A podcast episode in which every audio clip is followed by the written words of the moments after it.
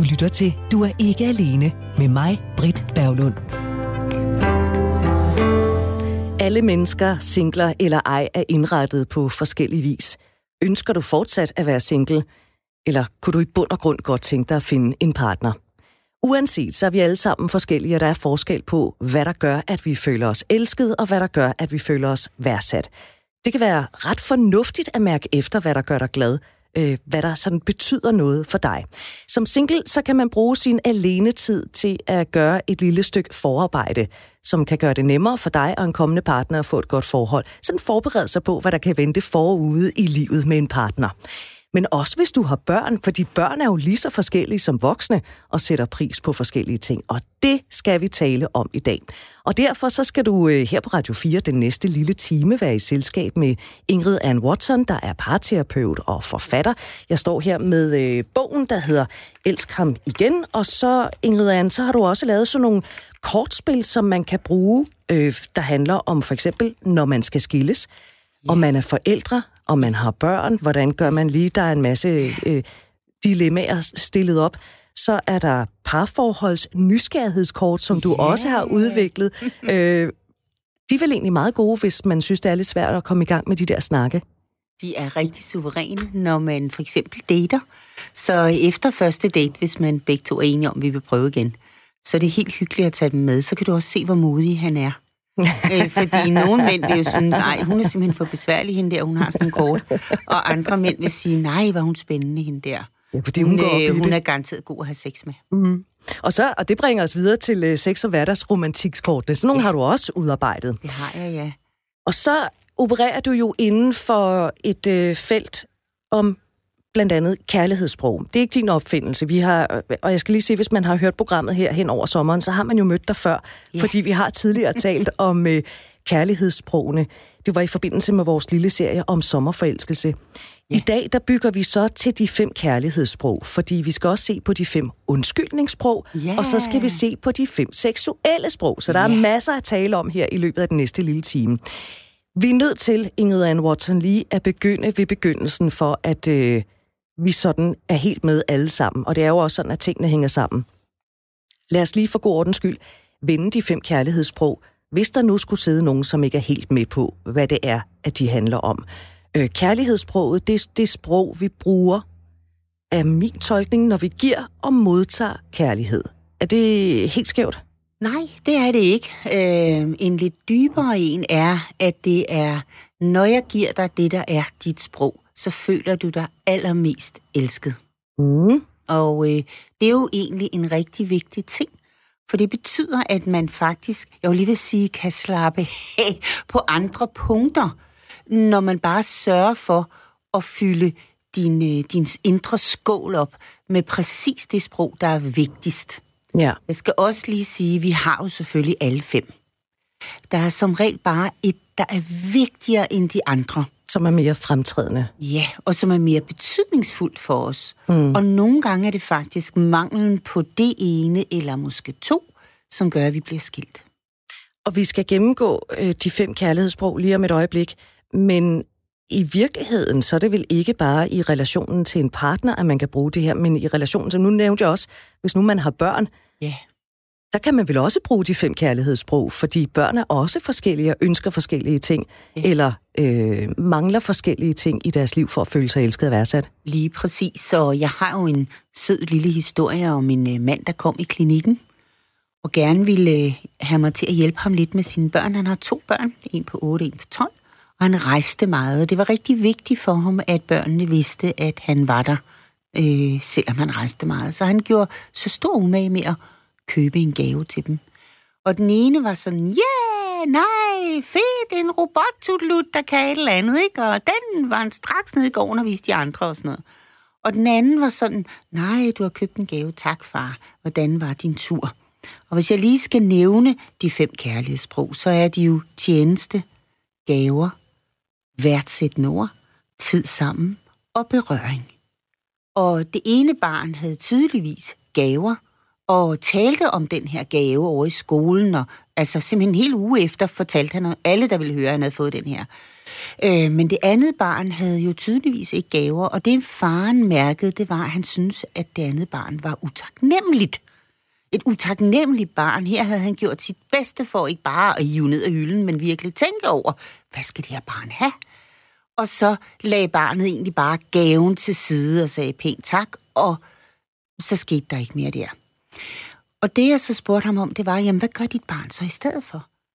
Ja, men det er jo sådan, når jeg kommer hjem, så vil jeg jo egentlig gerne bare lige, du ved, i bad, og så ind og lige sidde og lave det sidste ind på arbejdet. Men det er lidt besværligt, fordi han er hele tiden på mig, ham der, og spørger, hvordan min tur er og sådan noget. Så siger jeg, kunne det være sådan, at dit barn måske havde tid sammen i stedet for? Det havde han jo ikke tænkt over. Så sagde jeg, mit bud er, at du køber en mindre gave næste gang til det her barn, øh, og bare den sædvanlige til den anden. Og så i stedet for, at du øh, går ind og arbejder, så siger du, vil du hvad, jeg skal bare lige i bad, så kan vi to gå en tur og snakke om, hvordan det er gået. Og så skulle du høre den anden sige, yeah, yuppie! Og så var hans øh, småvrede og irritation over det her utaknemmelige barn jo forsvundet, for han forstod, at han bare havde to børn, der havde to forskellige kærlighedssprog. Så i virkeligheden, så skal der ikke super meget til, før en, at en lille handling kan betyde alverden for et andet menneske. Hvad enten det er et barn, en partner, eller en ven eller veninde. Kollega. Ja. Mm-hmm. Og det er derfor, det er vigtigt, synes jeg, at man ser på sprogene som, at når jeg giver dig det her, som er dit vigtigste sprog, så føler du dig mest muligt elsket. Ja. Holdt af, kan man også sige, hvis det er en kollega ja. eller en nabo. Men, øh... Så det er anerkendende ord, det er gaver, det er øh, tid sammen, det er tjenester, det er, at man gør noget for hinanden, og så er det fysisk berøring. Ja. Det er jo en amerikansk parterapeut, der hedder Gary Chapman, der har øh, udtænkt de her fem kærlighedssprog. Ja. Hvornår fik du øjnene op for, at øh, det er en nøgle til mig en glæde og lykke, det her? Altså, jeg har arbejdet med de fem kærlighedssprog i mindst 10 år, nok 15 år, tror jeg. Og jeg fik øje på dem, fordi jeg egentlig var lidt utilfreds med mig selv. Øh, fordi i klinikken kunne jeg jo se, at det gik godt, og så kan man altid overveje, hvad er godt. Men når folk, det folk kom med, det kom de som regel ud derfra med, og var rimelig tilfreds med at have fået, uanset om det var fordi, de skulle hjælpes til at blive skilt, eller skulle hjælpes til større intimitet, eller hvad det var. Og så havde jeg sådan cirka 20-25 procent, som det ikke rigtig lykkedes med. Og jeg tænkte, hvad sker der her? Og noget af det handlede jo om, at den ene, uden at sige det, havde en anden og derfor egentlig ikke var specielt interesseret i det, men gik med, fordi nu har jeg jo så i hvert fald gjort, hvad jeg bør gøre, hvilket jo egentlig er snyd og manipulation. Men, øh, men det handlede også om, at der var nogle af parerne, som, hvor man ikke fandt øh, nøglen til, hvordan kan jeg igen komme til at føle mig elsket mest muligt. Og så faldt jeg jo så over den her bog, øh, og så tænkte jeg, der er den jo. Og det er jo det. Og så begyndte jeg at bruge de fem kærlighedssprog og introducere dem, og så skal jeg lige love for, at der skete noget. Og det sjove er, at han havde jo fuldstændig samme oplevelse. Han er jo præst oprindeligt, øh, det er han stadigvæk. Og i hans menighed, øh, fordi han arbejder med ægteskabsrådgivning, havde han samme oplevelse. Der er noget her, jeg misser. Der er noget, jeg ikke har øje på. Hvad kan det være? Og så var det, at han begyndte sådan lidt mere videnskabeligt at se, hmm, nå, det er også det samme, folk altid siger. For eksempel, øh, det er altid mig, der laver det hele. Og jeg får aldrig hjælp til noget. Jeg er helt alene om det hele. Det kunne tyde på, at vi har et menneske, der har tjenester som kærlighedssprog. Okay. Eller, jeg, øh, nu har du igen glemt, at vi havde årsdag. Eller, jamen fordi det er søndag, må man jo godt få en buket blomster. Eller, når, når du kørte hjem nede fra svømning, kunne du jo godt være kørt forbi bageren og have købt en ting til os. Så kan man begynde at forstå, når der ligger nok et kærlighedssprog ret højt oppe på listen, der hedder gaver. Eller kommer du ikke herover i sofaen og sidder, ej, det er så varmt, jeg gider ikke sidde og klæbe. Jamen, vi kan jo så, så kan vi holde lidt afstand, men så sidder vi alligevel tættere, end når du sidder helt derovre. Eller skal vi ikke holde i hånden, når vi går tur? Eller når man kører bil med en, der har berøring, så vil de ofte lægge hånden på ens lår, for eksempel, eller nusse en i nakken, og man vil gerne ligge tæt i sengen, og så har man nok berøring ret højt op på listen. Og sådan er det. Øh, du siger aldrig noget pænt til mig, eller synes du, at den her kjole klæder mig? Ja, den er lige så pæn som alle de andre. Åh, du er altså simpelthen en klovn til at sige noget pænt til mig. Altså, så kan man høre, synes du, jeg er en god mor? Smager min mad godt? Og se, jeg har, jeg har ordnet huset. Ja, det er så fint. Altså, så kan man begynde at høre, nå, okay, der er en her, som skal have fyldt på værdsættende ord. Og sådan er det med dem. Øhm, Men ja. der er jo noget ved de der kærlighedssprog, fordi jeg tænker, at øh, berøring og anerkendende ord, det er sådan, det, det, det er dejlige ting uden, og jeg ved ikke, hvordan jeg skal forklare det, men sådan uden omkostninger, hvor man kan sige, hvis jeg havde, og det har jeg ikke, men hvis jeg havde gaver som mit primære kærlighedssprog, så tror jeg ikke, jeg ville gå ud og flage med det, fordi jeg ville føle mig lidt grådig. Og det er lige præcis det, der er problemet ved gaver. Og jer, der lytter derude, jeg har gaver som kærlighedssprog. I kan bare sende dem ind til Britt, så ringer hun til mig, så jeg kommer og hente dem. Øhm, men jeg har gaver ret langt oppe på min liste. Og, øh, og det har jeg jo, det er jeg meget øh, åben omkring, blandt andet for at hjælpe andre til at forstå, at det er okay at have gaver. Og man må godt bede om det. Øh, og jeg havde en kæreste for mange år siden, hvor jeg sagde til ham, han rejste meget og siger, jeg kunne rigtig godt tænke mig, at du tog en gave med hjem, når nu du var ude at rejse. Og så siger han til mig, når man beder om det, så skal man ikke have det. Man skal vente, til mm. folk selv giver det. Helt klassisk. Og så sagde jeg til ham, wow, så sådan er du opdraget. Og så blev der lige helt stille.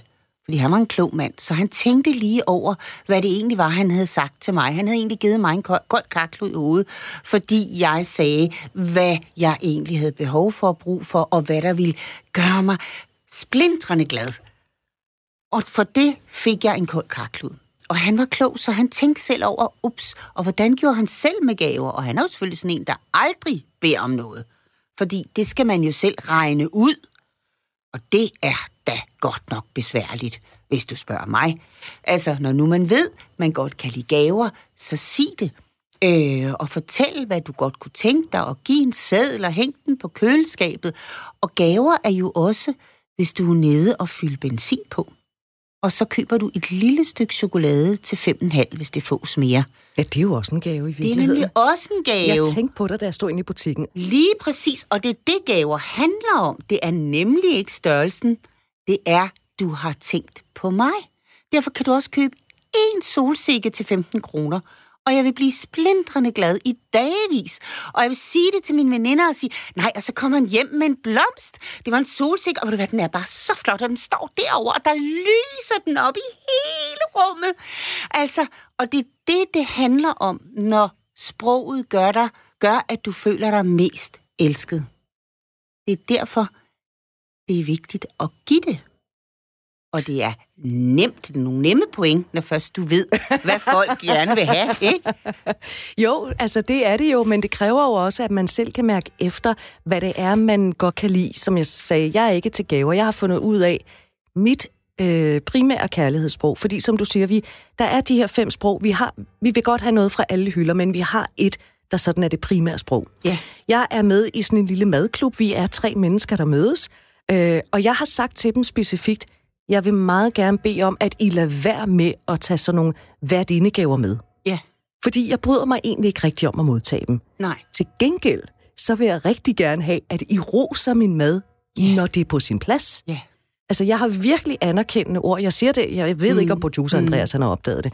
Jeg har prøvet sådan at hente en gang imellem, mm. at anerkendende ord, det er jo Ja. mit primære sprog. Ikke? Ja. Men det er det, der gør mig rigtig glad, fordi mm. så føler jeg mig værdsat. Mm. Og det vil sige, så er det jo vigtigt, at du får det. Og de her ting er jo nemme at gøre. Øhm, altså berøring, det betyder, at man berører sin partner eller sine børn hver dag.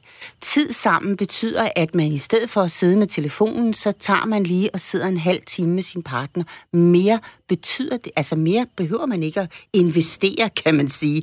Så har den anden, er den anden fyldt op. Så er der øh, værdsættende ord. Det er jo at sige netop, ej, hvor sidder dit hår pænt i dag. Selvom det sidder fuldstændig, som det plejer, så gør det noget ved en, at det bliver sagt. Øh, og gaver og tjenester, nogle gange kan man slå dem lidt sammen, fordi det er en tjeneste at køre ned og vaske din bil, og det er en gave, at du kommer tilbage og har et lille stykke chokolade med. Plus det, at bilen er vasket, er en gave, for det betød, du, tjente, du tænkte på mig. Mm. Så øh, på den måde øh, er det faktisk ret nemt at udføre de her sprog. Man skal bare lige opdage, hvad det er. Og hvis man har svært ved selv at finde ud af det, så kan man dels prøve at spørge sig selv, hvad plejer jeg at give Brit? Hvad plejer jeg at give andre? Nogle gange er det sådan, ikke altid. Nogle gange er det sådan, at det, jeg giver væk, er det, jeg også gerne selv vil have. Ja. Men det er bare ikke altid, så man kan ikke 100% regne med den. Men ellers så kan man gøre det den anden vej rundt. Man kan spørge sig selv, hvad er det, jeg brokker mig over? Hvad er det, jeg beklager mig over? Hvad er det, jeg hele tiden siger, jeg mangler? Fordi der har du så det vigtigste kærlighedssprog. Så hvis jeg for eksempel siger, Britt, du kommer, altså hvorfor skal du forbi med de der mennesker og drikke øl? Hvorfor kommer du igennem og drikker øl med mig? Kunne det lyde, som om jeg havde tid sammen? Ja, det kunne det godt. eller, du arbejder også for meget, eller hvornår skal vi have den der tur, bare dig og mig? Eller, jamen, skal vi ikke give os tid til at gå en tur? Eller, så har man nok tid sammen. Og på den måde kan man ofte høre, hvis man ikke kan finde ud af det den anden vej, så kan man prøve at lytte til sig selv og høre, hvad er det, mine tanker kredser om, som jeg brokker mig over, beklager mig over, er ked af, savner, kald det, hvad du vil. Øh, og hvad er det, jeg også er efter min partner med? Men, men Ingrid and Watson, hvis nu man er et menneske, der er meget glad for sit arbejde og prioriterer at arbejde rigtig meget, fordi det er måske mere en livsstil, end det er et arbejde, yeah. så har man, så ender man Øh, det er jo nemt, når man er single, så kan man jo gøre, hvad man vil. Så vil skæbnen, at man simpelthen bliver øh, mega forelsket, man indgår så i parforhold, og så når forelskelsen er dulmet af, det gør den jo på et tidspunkt, så begynder man igen at arbejde de her måske 50-60 timer om ugen. Mm. Har vi så ikke balladen, hvis vi så har fundet en partner, der har tid sammen som primært kærlighedssprog? Ikke nødvendigvis, fordi Nå. nu er man jo et klogt menneske. Ja!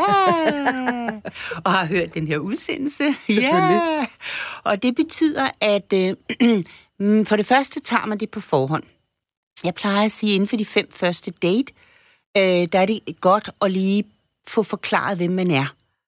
Øh, og prøve at lytte ordentligt efter til, hvad den anden siger. Og en af de ting, man for eksempel kan sige, det er, ved du hvad, nu skal du høre, jeg kender de her fem kærlighedssprog. Og det er simpelthen så sjovt, nu skal du høre. Og det kan godt, det synes jeg er lidt underligt. Det er sådan underligt, du dater nu. Men øh, det kan der altså også være mange fordele ved. Og en af de ting, jeg har, det er, at jeg er helt vild med at arbejde. Jeg arbejder en 40-50-60 timer om ugen. Så jeg skal lige høre, om du tilfældigvis måske skulle have tid sammen, fordi hvis vi to så gerne vil noget sammen, så skal vi bare planlægge det. Det er jo ikke sådan, at jeg bliver ked af det, hvis jeg har tid sammen, fordi du arbejder 50 timer om ugen. Det, jeg bliver ked af, er, når du så har fri, at så skal du ligge og cykle rundt på strandvejen, eller gå til yoga, eller sidde med din telefon, eller se serier, eller lave alt muligt andet, som ikke har med mig at gøre. Det er der, hele mandlen ligger. Så det er ikke et problem, du arbejder 50-60 timer om ugen. Problemet opstår, fordi du så ikke siger, nu har jeg fri, nu er vi to sammen. Vi sidder sammen og drikker en kop te, en glas vin eller et glas vand og snakker sammen. Jeg lytter til dig, du lytter til mig, og jeg mærker, du er der. Jeg kan simpelthen mærke, mm, derovre der sidder du. Uh, hvor er det dejligt. Og det er så det. Så kan du sagtens arbejde to timer fra 21 til 23 senere, fordi du har fyldt på mig og min beholder. Og det er det, der egentlig er problematikken i det det er, at folk de skal alt muligt andet end partneren. Og så kunne man jo lige så godt være single. Ja, det, det kunne man jo i virkeligheden. Fordi så er der jo ikke nogen, der misser ud på noget som helst. Så det er ikke noget problem. Og det er heller ikke noget problem, hvis man, øh, hvis man for eksempel har berøring. Det er også noget, man kan sige, jeg har berøring. Og så kan man forklare, hvad berøring betyder. Selvfølgelig betyder det sex også, øh, men der er jo så 100.000 andre ting i det. Det er at holde i hånd, det er at nusse i håret, det er at nusse på kinderne, det er at lige få et klap i røven, det er at blive nusset på ryggen, holde i hånd, når man går tur, ligge tæt i sengen. Og igen, jeg havde en for eksempel, som øh, var B-menneske, en der var A-menneske, og A-mennesket havde øh, berøring og ville rigtig gerne øh, at de gik i seng sammen og berørte. Og B-mennesket var jo irriteret over altid at blive spurgt om, kommer du ikke med i seng? Nej, for jeg går i seng klokken 12, og du går i seng klokken 9, det er ikke noget med mig at gøre. og så siger jeg, prøv at høre, hvis nu I går i seng på samme tid, så står du bare op igen. Kan man det? Må man det? Ja. Så de gik i seng sammen der 9.30, og så lå de og holdt om hinanden. Kvarters tid, nogle gange havde de sex.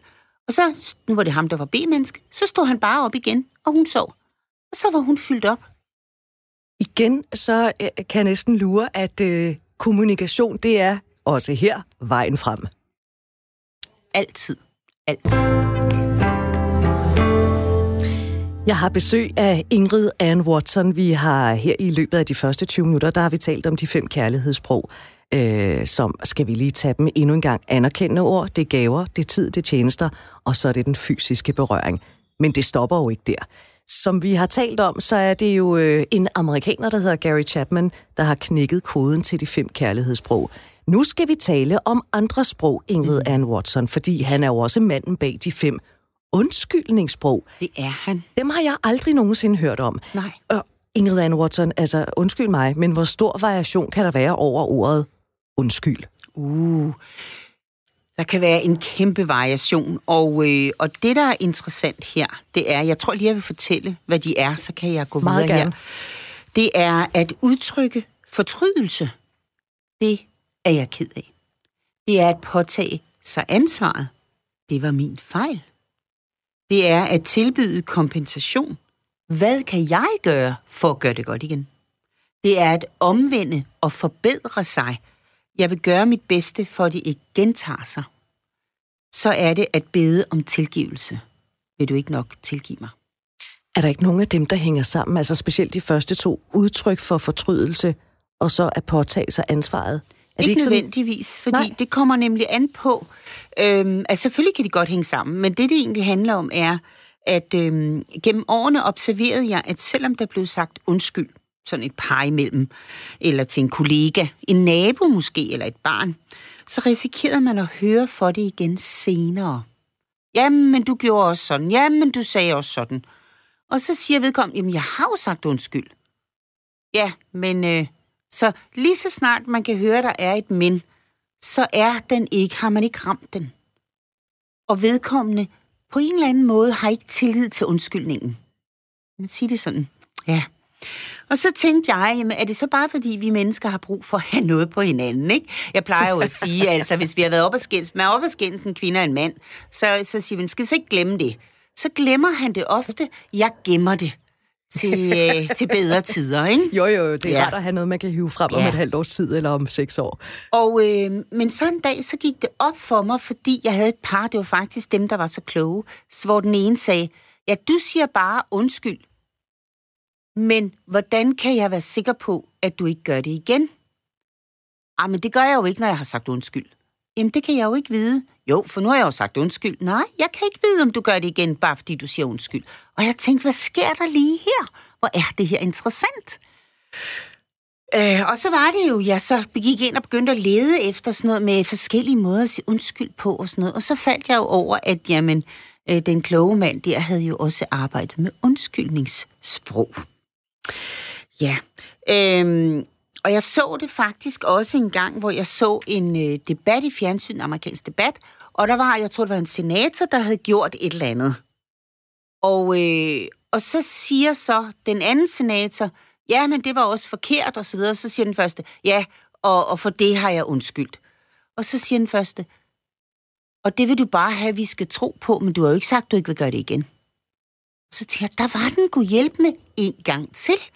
Der ligger altså noget og ruder rundt, som har at gøre med måden at sige undskyld på, simpelthen. Så hvis det er, man skal, øh, man skal forsikre om, at jeg kommer ikke, jeg vil tilstræbe mig ikke at gøre det igen. Jeg synes, det, altså jeg synes, de fem kærlighedssprog, det er sådan rimelig håndgribeligt. Ja. Det er nemt at mærke efter. Fingeren ind i navlen, hvad betyder noget for mig? Ja.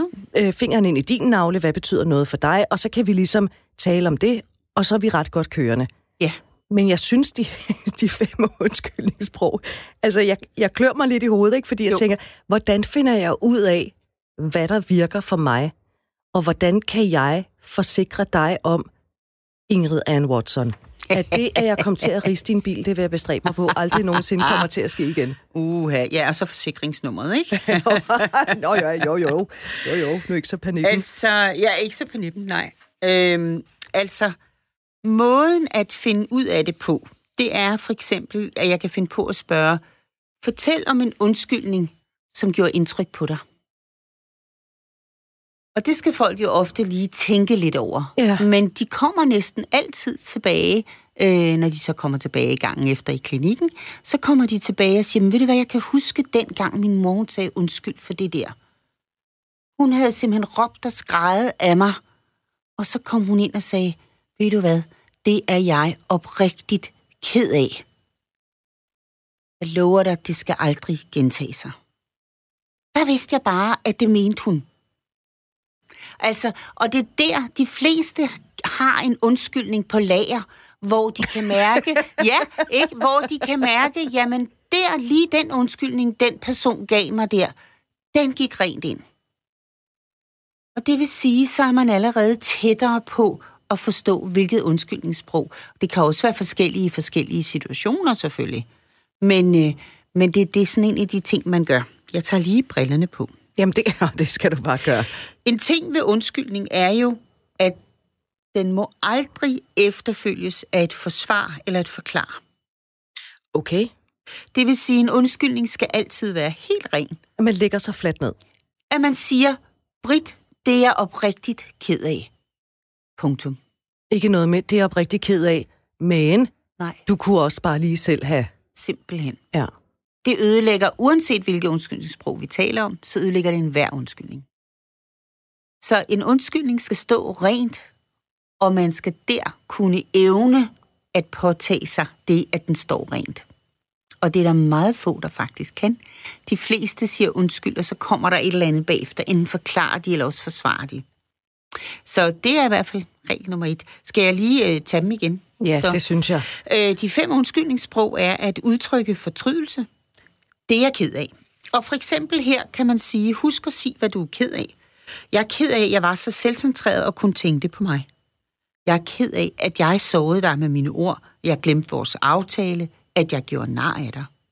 Jeg er ked af, at jeg har misbrugt din tillid og har skuffet dig ved at spise med sekretæren efter arbejdstid, uden at fortælle dig det. Jeg forstår, hvis det kan vare noget tid, før du kan stole på mig igen. Hvis det for eksempel er en forretning, så kan de sige, at vi er kede af, at vi ikke holdt vores løfter til dig. Ja. Så det er sådan at udtrykke fortrydelse. Det her er jeg ked af.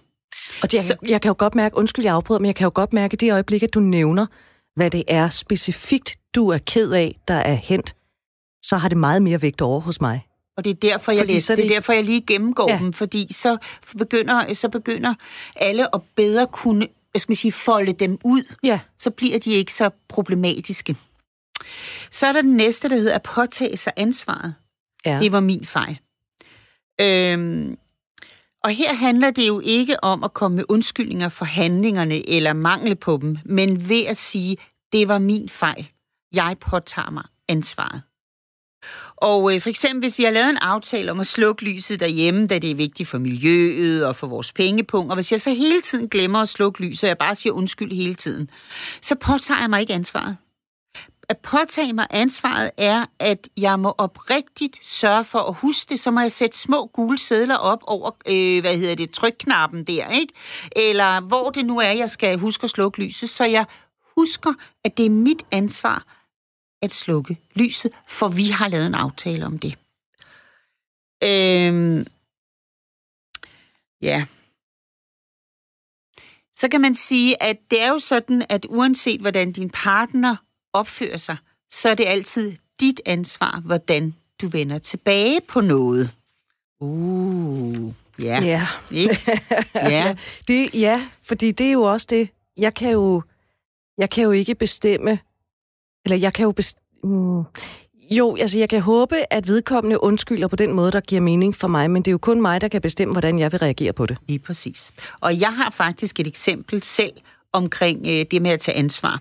Fordi øh, jeg har talt med et telefonselskab, og de har så lavet en fejl. Og så da jeg taler med dem, så undskylder de det med, at der har været travlt, og vinden og regnen og whatever gjorde Undskyld, et eller andet.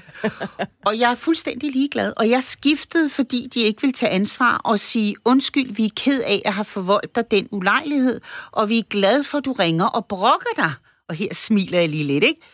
Men, øh, og jeg skiftede selskab, fordi jeg oplevede, at de ikke tog ansvar, og de ikke tog mig og min hverdag øh, vigtig nok. Du ved, altså, og det er derfor, en undskyldning skal altså, den skal være ren. De skulle bare have sagt, det er vi simpelthen ked af. Hvor er det dejligt, du ringer og siger det. Det skal vi nok tage ansvar for. Så har jeg ikke skiftet. Nej, så har du tænkt, det mener de. Simpelthen. Ja. Den tredje, at tilbyde kompensation, er, hvad kan jeg gøre for at gøre det godt igen? Og ideen om at gøre skaden god igen, øh, ved at tilbyde en bod eller noget kompensation, den ligger faktisk allerede dybt i os, fordi den ligger i Bibelen. Vi har bare glemt det lidt. Og jeg er jo uddannet mediator, og i retssystemet, der, øh, der er man jo begyndt at lægge vægt på, at offeret får en kompensation. Og det er lige med en undskyldning fra øh, den, der har gjort dem fortræd. Det viser sig, at det betyder faktisk rigtig meget at få at vide, at øh, jeg er rigtig ked af, at jeg stjal din taske, og, og, øh, og er der noget, jeg kan gøre for at gøre det godt igen, siden du nu er blevet bange for at gå i brusen, fordi jeg stjal din taske? Det kunne for eksempel være, at man så handlede ind. At tilbyde kompensation betyder, hvad kan jeg gøre for at gøre det godt igen? Ja. Den er lidt svær, synes jeg. Synes du det? Jamen det er fordi, jeg kan jo godt forstå, hvis man er erhvervsdrivende, så er det nemt at tilbyde en kompensation. Ja. Men øh, hvis du og jeg bor sammen, Ingrid Ann Watson, ja. så vil jeg ikke vide, hvordan jeg skulle kompensere for, at jeg har været dum. Men du spørger mig jo, hvad kan jeg gøre for at gøre det godt igen? Og det fortæller jeg dig så, fordi det ved jeg godt. Jeg ved godt, hvad du kan gøre for at gøre det godt igen. Så simpelt er det. Ikke? Det er så simpelt. Okay. Ikke? Det er okay. jo egentlig ganske enkelt. Så hvis du for eksempel, øh, øh, hvad hedder det, øh, til, altså hvis du har gjort et eller andet, og du så siger, oh nej, hvad kan jeg gøre for at gøre det godt igen? Så siger du kan gøre det og det og det. Okay, siger du, det gør jeg. Ja, det er ret simpelt. Det er ret enkelt. Så jeg skal ikke selv regne den ud? Du skal ikke selv regne den ud. Okay. Nej, det er jo mit ansvar egentlig. Åh, oh, gudskelov. Ikke? Ja. ah, ja, ja. Ja. Det var nummer tre. Ja, det var nummer tre. Så er der at omvende og forbedre sig. Ja, det lyder som et ret stort stykke arbejde, man så lægger foran sig. Det gør det. det Men gør det kan det. jo også blive nødvendigt. Og det gør de andre faktisk også. Fordi, hvornår har du sidst sagt, hvad kan jeg gøre for at gøre det godt igen? Ja. Og hvornår har du sidst 100% sagt, det var min fejl? Ja. Hvis jeg nu kommer ned, for eksempel, og jeg har fået en bøde på min bil, Ja. så skal jeg ikke skælde parkeringsvagten ud, for det er min fejl. Jeg har parkeret forkert. Ja, det er jo... Øh... Kan du se det? Ja, det kan jeg godt se. Ikke? Så, øh, så, så på sin vis er det, er det mere, hvornår har man egentlig gjort det? Hvornår har man egentlig udelukkende sagt, det er jeg virkelig ked af. Det er jeg oprigtigt ked af, at jeg har sovet der. Ja. Mange gange så siger folk, men du hævede stemmen jo. Ja. Og så forsvandt det andet, at Ja. jeg er oprigtig ked af det. Så mere oprigtig ked af det er jeg altså ikke. Jeg kan ikke indeholde og være oprigtig ked af det, uden du skal have lidt skyld og skam også. Ja, ja. For ellers står jeg her alene med min skyld og skam. Og egentlig så kan man så slet alt det, der blev sagt før mindet. Lige præcis, ikke? Ja.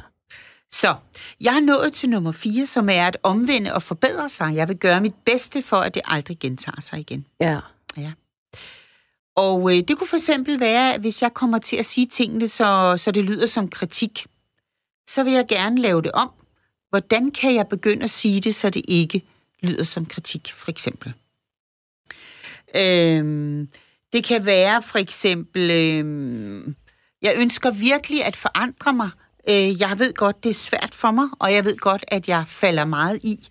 Men jeg, jeg vil gøre mit bedste, for at jeg ikke gør det samme igen. Glemmer at slukke lyset, eller øh, gå ud og drikke øl med vennerne, uden at ringe og sige, at det gør jeg, eller øh, glemmer at gøre noget, der er vigtigt for dig, eller laver en aftale, jeg ikke holder, eller hvad det nu end er. Jeg vil gøre mit bedste for, at det ikke gentager sig. Så påtager jeg mig ansvaret, kan du høre det? Ja. Og jeg øh, gør egentlig det, at jeg siger, hvad kan jeg gøre for at gøre det godt igen? Det er sådan lidt en to i ener. Så der ligger flere ting i den, Ja. og det gør der i flere af dem. Men en af dem falder også ofte, øh, hvad skal man sige, nemmere at udtrykke end andre. Ja. Og, og din partner øh, bliver ofte også ramt mere og tager det mere til sig og slipper nag og vrede øh, ved en af dem end, end de andre. Og jeg vil sige, selve ordet undskyld, synes jeg jo er så last year, ikke? Fordi undskyld bliver brugt til hvad som helst. Hvis du træder mig over tæerne, så siger jeg undskyld, ikke? Kender du ikke det? Altså, altså undskyld, det er, det er bare sådan en bum, bum, bum, ikke? Den er fin, når vi skal forbi hinanden. Undskyld mig, jeg lige kom forbi, og så videre. Men når vi taler om de mere dybe ting, som et parforhold, eller kollegamæssigt for eksempel, hvor man også skal være på den samme arbejdsplads i mange år, så, øh, så skal det være dybere end bare undskyld. Den er så nem. Undskyld mig her, og undskyld mig der. Så der skal man sige, jeg er ked af, at jeg gjorde, som jeg gjorde, eller jeg er ked Hvis af, du jeg er sagde. ked af det. Ja. Hvis du ikke er ked af det, skal du ikke sige det jo. Nej, nej, vel? det, nej. Fordi så virker det jo ikke hverken for dig Nej. eller den anden, vel? det er svært, det her, Ingrid Ann Watson. ja, ja. Så øhm, at omvende og forbedre sig, det betyder, at man tager ansvar for ikke at gentage noget, som man har gjort før, måske endda flere gange. Ikke? Jeg har bedt dig om ikke at parkere bilen derovre, fordi ærerne, de kravler ind under øh, låget der, og så, det hedder det ikke, men jeg kan ikke huske, hvad det hedder. og, og så gnaver de i ledningerne. Ja. Så hvad er årsagen til, at du bliver ved med at parkere derovre alligevel? Jamen det er, fordi det er nemt, så skal jeg ikke gå så langt. Okay, har du ondt i benene? Nej. Så kan du følge mig? Ikke? Og så er det, at man ligesom øh, må kigge på sig selv og sige, jamen, har jeg lavet en aftale, som jeg i virkeligheden ikke vil stå indenfor? For det sker jo også ofte, at mennesker laver, og specielt i parforholdet, laver to mennesker en aftale, som den ene egentlig ikke er enige i, men alligevel får sagt ja til. Og så kan man se, at de saboterer det hele tiden. Fordi de i virkeligheden ikke ville være med på den aftale. Ja. Og så kan man sige, når man, øh, hvis jeg ikke kan gøre mit bedste for, at det aldrig gentager sig, så kan jeg måske gøre noget for at gøre det godt igen. Hvad nu, hvis jeg kører til mekanikeren en gang om måneden, og han tjekker alle ledningerne? Må jeg så godt holde det over? Øh, ja, det må du egentlig gerne. Jeg er bare bange for, at lige pludselig så er der hul i en ledning, og så dur bremserne ikke. Men det kan jeg godt forstå. Og så er vi ligesom kommet dertil, hvor vi faktisk har fået en ny aftale, som begge to kan holde. Og jeg som partner har oplevet min partner som kærlig og ansvarlig, og, og har taget, han har taget sit ansvar for, at han faktisk har gået ind og lavet en aftale, han ikke kan holde. Jeg ved ikke, om du kan se det, og, det, og der er jo ikke nogen, der kan se mig andet end dig, Ingrid Ann Watson, men den Ja. kører virkelig på højtryk på Ja, øverste det kan jeg etage. godt høre. Øh, Ja, det- jeg tager lige den sidste, så har jeg nemlig lidt øh, bagefter. ja, det er vi kan- tilgivelsen. Det er tilgivelsen. Og tilgivelsen er jo for de fleste utrolig svært. Øhm, rigtig mange oplever, at øh, de siger til mig, Inger Anne, hvis jeg skal sige, øh, vil du tilgive mig, så er det jo udelukkende min fejl. Altså, jamen, har den anden ikke også lidt et ansvar? Så siger jeg, jo, det har den anden bestemt. Men nu er det jo ikke det, det handler om. Nu handler det om, at det er dig, der har gjort et eller andet, som har gjort din partner ked af det. Og det her er noget, som er dybt og stort og bredt og gør virkelig ondt, og måske ligefrem kan være ødelæggende. Øhm, så det er udelukkende dit ansvar, så er vi tilbage ved, ved øh, det var min fejl at påtage sig ansvar, Ja. og det gør du ved at bede om tilgivelsen. Og det er selvfølgelig på mange måder ude af trit med hverdagen, øh, hvor vi jo meget siger bare undskyld. Men hvis du har en partner, som har dette som sit primære undskyldningssprog, så kommer du ikke udenom, hvis du virkelig har råbt højt eller gjort et eller andet, øh, og sige, tror du, du kan tilgive mig? Jeg vil rigtig gerne have, hvis du kunne tilgive mig. Kan du hun tilgive mig? Jeg har en, øh, en lille historie selv. Øh, Min øh, nabo øh, klagede til øh, boligselskabet, så det betød, at jeg måtte af med min kat. Og, øh, og det var jeg jo rigtig, rigtig ked af. Og så mødte jeg hende, og så siger hun, øh, så siger hun til mig, ej, jamen, kan vi ikke bare hilse på hinanden? Så sagde jeg, nej, det kan vi ikke. Nå, nå, så gik jeg videre. Og øh, så gik der en måneds tid mere, eller halvanden måske, og så mødtes vi igen, og så siger hun, jamen kan du dog ikke tilgive mig? Så sagde jeg, jo, det kan jeg godt. En dag, men det bliver ikke i dag. Og så gik der, tror jeg, en måned mere, og så øh, mødte jeg hende, og så sagde jeg til hende, jeg gik faktisk ind og ringede på, og så sagde jeg til hende, vil du hvad, øh, nu har jeg tilgivet dig.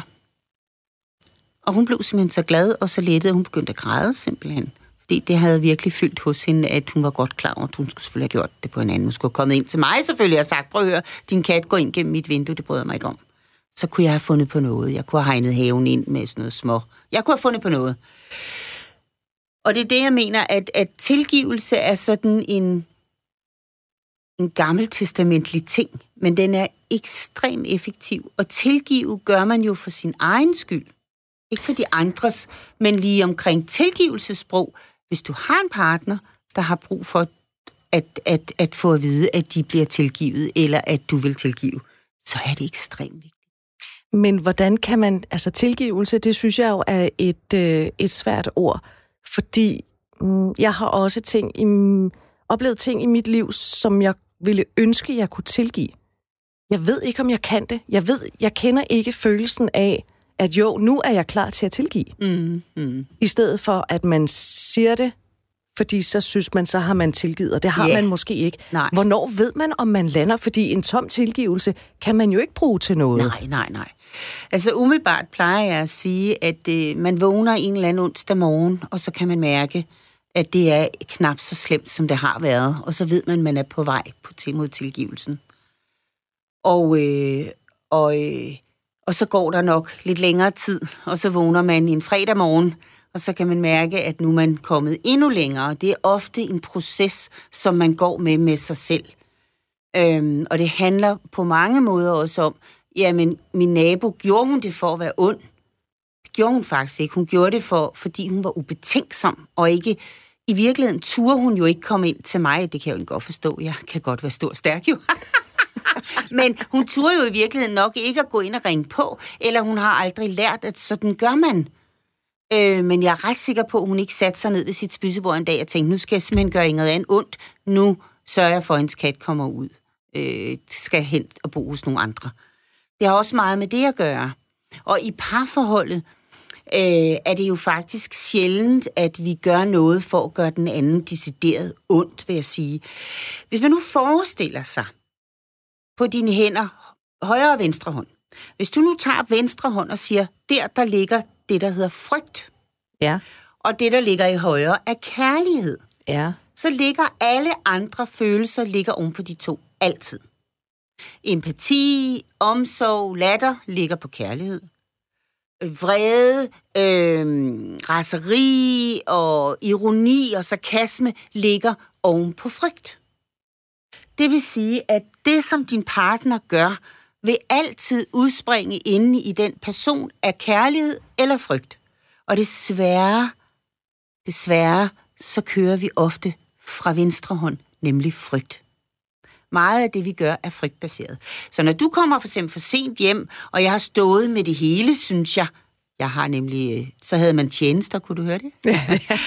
og så siger jeg til dig lige snart, nærmest du kommer ind ad døren for eksempel, Øh, nå, der kommer du, var. Jamen, øh, du kommer som en lige til spisetid. Det ville jo være rart, hvis jeg også en gang imellem kunne få lov til at bare komme hjem lige til spisetid. Ikke? Hvor kommer det fra? Hvad er det for en følelse, hun, han står med? Det er jo frygten. Det er frygten for hvad? Frygten for at blive udnyttet, frygten for, at jeg er mindre værd end dig, mm. frygten for, at min tid er mindre værd, synes du. Jeg kommer min. vedkommende overhovedet hjem.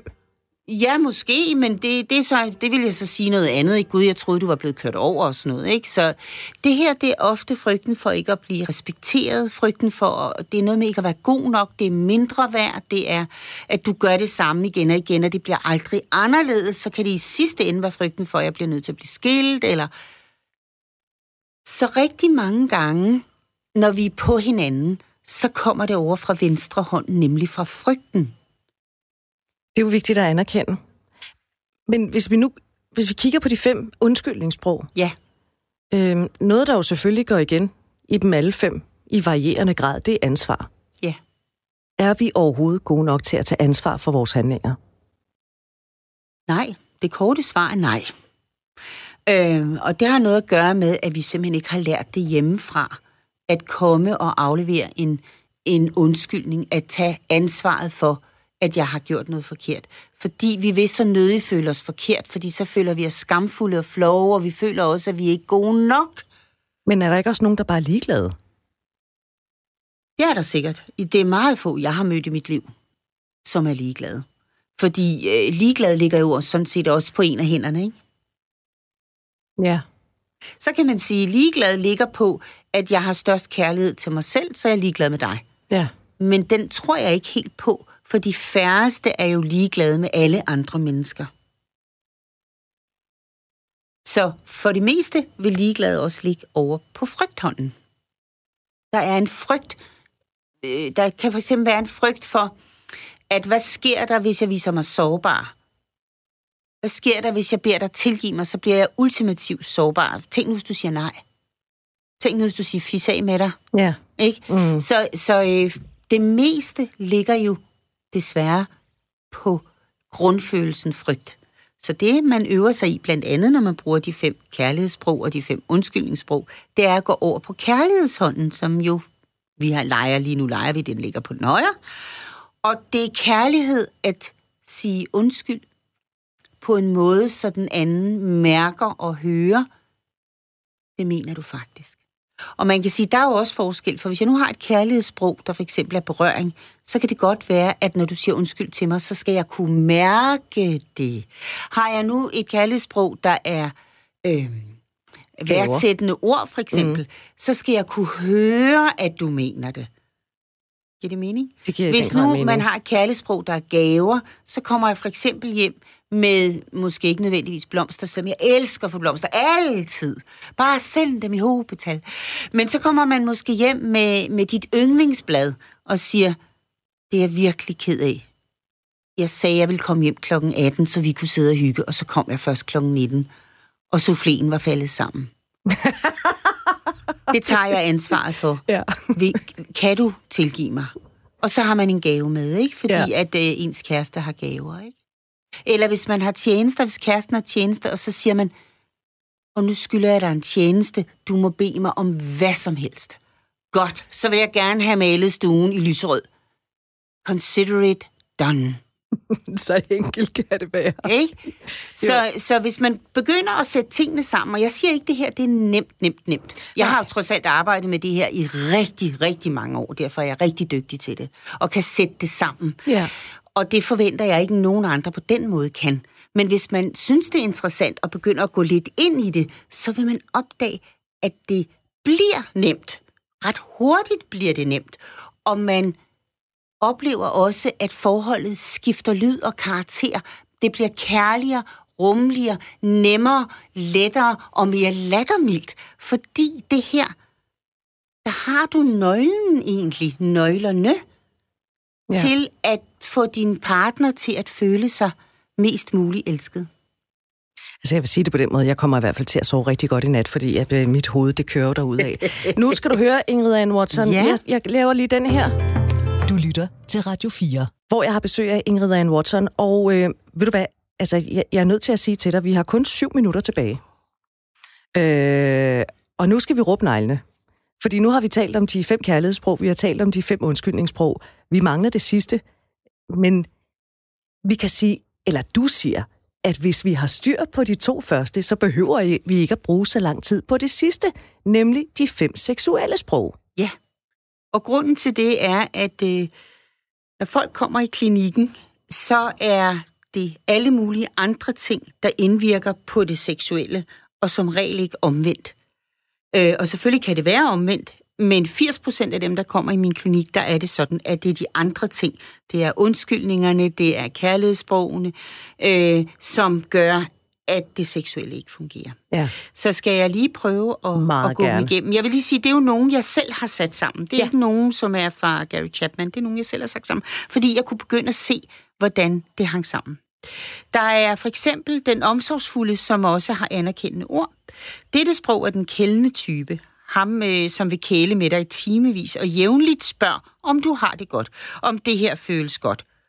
Og her handler det om øh, kontakten og det at kunne tale om det, at øh, blive anerkendt omkring det, at nu har vi sex, og er det dejligt, og, og kan du mærke det her, og sige lige til. Og den type vil også gerne spørge os, om I skal have sex, for eksempel. Og kan også finde på at spørge, men skal vi så ikke have sex? Det er der selvfølgelig andre, der synes er uromantisk, men det er jo anerkendende ord. Øhm, og hvis man har en partner, der har anerkendende ord, er det godt at ligesom sige skønne, varme, løsne ord til den person. Øh, fordi vedkommende har brug for ordene for at mærke varmen i skødet, eller for at få rejsning eller holde rejsning, og det samme med kvinderne. Du er dejlig, jeg synes, du har lækkert hår og en indbydende mund. Og... Så ord er vejen til sex, hvis man har øh, anerkendende ord og er den omsorgsfulde type. Så er der gaver og den følsomme, og denne partner har ofte kærlighedssproget gaver og ser sex med dig som en gave faktisk. Så giver du hende eller ham sex, er hans gavebeholder ofte fyldt. Men også fysiske gaver har en stor plads i hans hjerte. Så køb gerne en rejse, sokker, inviter ham ud at spise, hvad han nu kan lide. Øhm, og, øh, og han vil opfatte jo, at gaven betyder, at du har tænkt på ham. Han gemmer ofte sin åbenhed og følsomhed, da han måske ikke oplever det som super maskulint, og han er faktisk ret følsom. Så en med gaver som seksuelt sprog kan blive virkelig ulykkelig i et forhold, for eksempel med den rationelle, som ikke oplever følsomheder pjat som gaver har en plads i hverdagen. Ja. Salig, fryd og velbehag er ord, som den følsomme kan bruge om sex og gaver med dig. Og kunne din partner med dette sprog kravle helt ind i dig, så vil det virkelig være frydefuldt. Berøring og den eventyrlystende. Og nu løber jeg bare lidt nemt hen over dem. Mm-hmm. Så hvis øh, I derude vil høre mere om det, så må I bede Britt om at lave en udsendelse mere om det. Berøring og den eventyrlystende. Med dette sprog keder du dig i hvert fald ikke rent seksuelt. Og det afkræves, at du er oppe på mærkerne og bruger dit mod og tør lade din krop blive set. En partner med dette seksuelle sprog keder sig virkelig hurtigt og har derfor brug for afveksling i seksuelt livet. Missionærstillingen bliver aldrig hendes hygge. Det er en kuriositet, når I har det. Men sex i bilen, i skoven, på museet og toilettet bliver det almindelige. Og, øhm, og det giver sig selv, at når man har berøring og den eventyrløsne, så vil den eventyrløsne have brug for berøringen. Så de vil ikke være interesseret i en quickie, hvor I ikke rører hinanden. Der skal være en berøring, når I har sex. Ja. Ja. Så er der tid sammen, og den undersøgende. Og øh, den her øh, person vil øh, undersøge dig simpelthen. Altså, bruge tid med dig, hvor øh, den eventyrløsende, det, det er fint, at vi har sex i bilen, og det tager fem minutter, det er vigtigt bare at røre, men den her, som er tid sammen, og den undersøgende, der, det er noget med at være meget sammen, når man Udforsker har sex. vi hinanden? Det er, ja, og det skal tage tid, først og fremmest. Det er sådan en, der elsker at ligge ske og ligge og give dig massage i en time, eller nus dig på klitoris længe, eller altså, og sådan prøve at sige, jamen, hvordan er det, hvis jeg har du mon en eugen zone under armen? Altså, det er en, der har brug for at, at være sammen. Så er der tjenester og den rationelle. Og den sprogtype ved vi, hvad der virker, og går simpelthen efter det. Derfor vil den her person ofte gøre det samme igen og igen. Det vil sige, at du som partner, du ved sådan set godt, hvor du bliver rørt, og hvordan du bliver rørt, når man er sammen med den rationelle partner. Fordi det er ofte det samme. Altså, det er jo også rationelt, ikke? To dyt her, et Ja. dyt der, bum, så ved jeg, så kører det. Ja. Og denne sprogtype er ofte også den hurtige, og den type, som primært har brug for afspændingen, og derfor jagter en udløsning. Øh, og for at have god samvittighed, det er jo politisk korrekt i dag, øh, så jagter man også udløsningen på sin partners vegne. Naturligvis. kommer du nu? Er du ved at komme? Er du snart færdig? Det siger han dog ikke, eller hun, men øh, det er sådan set det, der menes, ikke? Ja. Så øh, ja, og øh, når man har tjenester og den rationelle, så vil man for eksempel øh, bruge ord som, jeg bliver glad, når du gider gøre det her for mig. Jeg elsker, at du gider gå i seng med mig. Øh, og, øh, og det kan man høre både kvinder og mænd sige sådan noget med, øh, jeg synes simpelthen, det er så dejligt, at du går i seng med mig. Fordi det er en tjeneste, at man går i seng med den person. Mm. Øhm, ja, og så kan man sige, primært, sex skal man jo primært have for sin egen skyld. Men når nu man har en partner, hvor man ved, at det opleves som en tjeneste, og dermed, at det er vejen til, hun eller han føler sig mest elsket, så kan man måske prøve at overveje, om man skulle lægge en ekstra gang ind mm. øh, for den person, for at den person skal føle sig mest muligt elsket. Det var den hurtige gennemgang. Det var den, og det var en meget flot gennemgang. Og der vil jeg sige igen, gentage, hvis man har styr på kærlighedssproget og undskyldningssproget, så behøver man måske slet ikke at kende til det seksuelle sprog. Ingrid Anne Watson, jeg synes, det har været øh, dejligt, du har været på besøg hos mig. Tiden den er simpelthen øh, den er løbet. Der er gået 55 minutter. Tak fordi du vil komme. Jeg skal ikke øh, komme til at afvise, at jeg kommer til at hidkalde dig igen. Det håber jeg, du er frisk på. Det er jeg mægtig frisk på. Jeg elsker jo at snakke om de fem. Ikke? Og jeg kommer til at tænke på, at jeg var barn, der var der en bog, der hed De Fem. Lige præcis. Ikke? Men her taler vi om de voksne fem. Tak for besøget. Tak fordi I måtte komme. Programmet er produceret af Pibesovs Productions for Radio 4.